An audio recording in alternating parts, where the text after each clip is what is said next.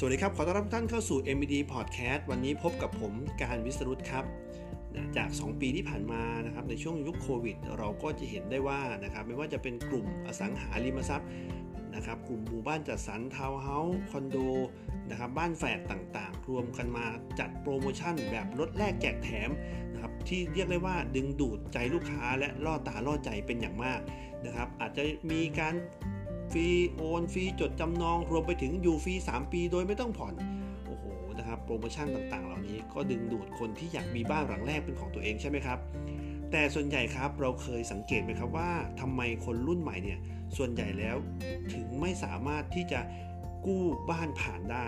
นะครับเราเคยสงสัยไหมครับว่าทำไมคนรุ่นพ่อรุ่นแม่ของเราเนี่ยถึงสามารถตั้งตัวได้เร็วกว่าสมัยนี้มากเลย ถ้าเทียบกันนะครับ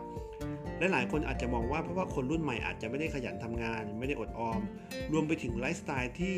ติดหรูอยู่ดีนะครับ และก็ไม่ได้มองถึงการวางแผนอนาคตของเรา และเมื่อวันหนึ่งเราอยากจะได้บ้านขึ้นมาเนี่ยส่วนใหญ่ไปกู้แล้วทำไมไม่ผ่าน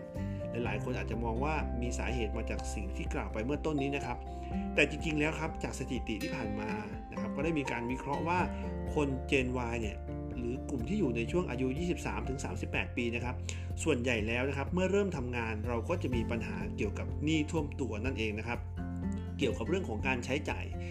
หลักๆ เลยคือเรื่องของหนี้บริโภคนั่นเองครับ ราะว่าในการกู้บ้านนะครับสถาบันการเงินหรือธนาคารนะครับ ก็จะมีการประเมินความสามารถในการแบกรับภาระหนี้ของเรานะครับ ซึ่งเขาก็จะปล่อยเงินกู้สูงสุดไม่เกิน 40%ของรายได้ต่อเดือนของเรา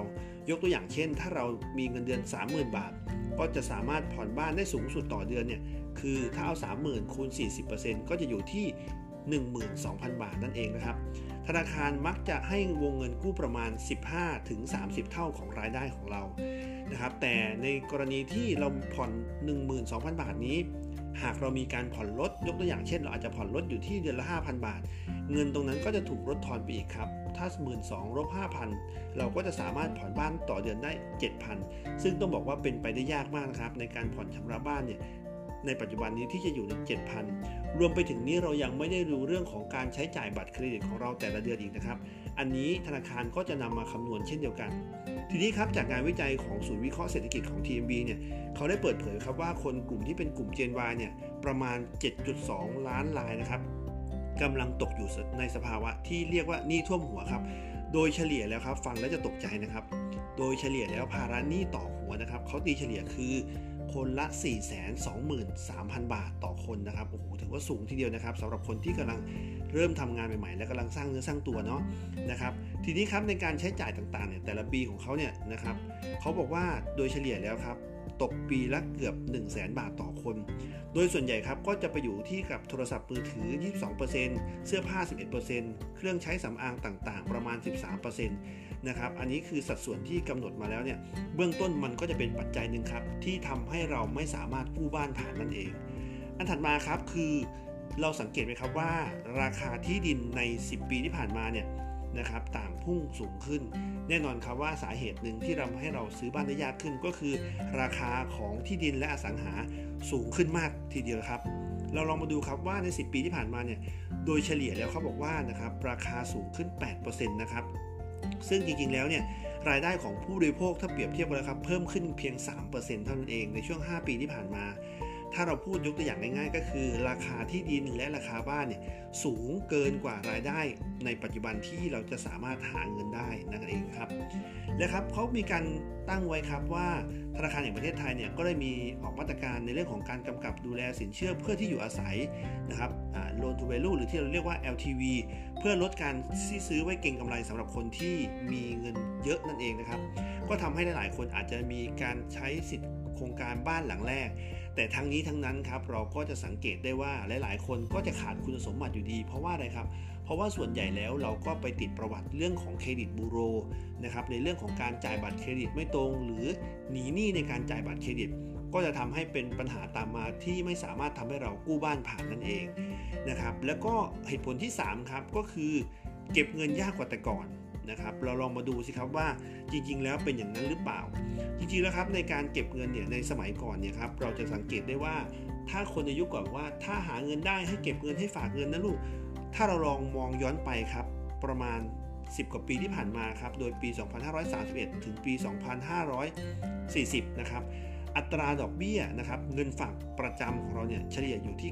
9.9%เลยนะครับโอ้โหถ้าสมัยก่อนเนี่ยหาเงินแล้วเราฝากอย่างเดียวครับ โดยไม่ต้องลงทุนอะไรเลยเนี่ยเราก็จะสามารถมีรายได้แบบเป็นกอบเป็นกำแล้วล่ะครับ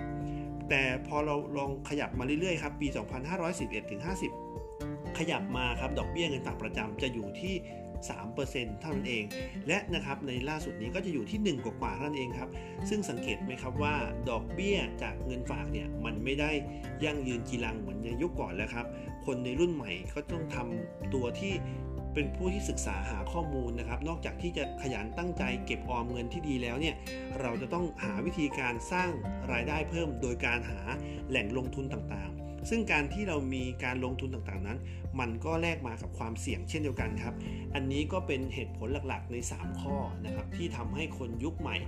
นะครับเข้าถึงอสังหาได้ยากมากยิ่งขึ้น แต่ทั้งนี้ทั้งนั้นแล้วครับ ถ้าเรามีการบริหารจัดการตัวเองที่ดี มีหนี้แล้วเราชำระเคลียร์ประวัติตัวเองที่ดีเนี่ยนะครับสิทธิ์ต่างๆ หรือ คุณสมบัติต่างๆเนี่ยก็เชื่อว่าเราสามารถกู้บ้านผ่านได้อย่างแน่นอนครับ รวมไปถึงมาตรการทางภาครัฐต่างๆ ที่จะสนับสนุนให้กับคนลุกยุคใหม่นะครับอยากมีบ้านเป็นของตัวเอง โครงการบ้านหลังแรกต่างๆเนี่ยก็จะมีสิทธิประโยชน์มากยิ่งขึ้น ฉะนั้นแล้วสำคัญที่สุดครับ ถ้าเราจะสร้างทรัพย์สินเป็นของตัวเองได้ เราก็ต้องมีวินัยที่ดีนะครับแล้วก็มีพฤติกรรมในการใช้จ่ายอย่างรู้คุณค่าของเงิน วันนี้ก็มีข้อมูลต่างๆ ที่นำมาแลกเปลี่ยนให้พวกเราได้รับฟังเกี่ยวกับเรื่องของการที่จะเข้าถึงนะครับแหล่งอสังหาต่างๆ เพื่อครอบครองเป็นทรัพย์สินของเราในอนาคตมากยิ่งขึ้นนะครับวันนี้ก็ฝากไว้เพียงเท่านี้ครับแล้วพบกันใหม่ EP หน้าสำหรับ EP นี้ สวัสดีครับ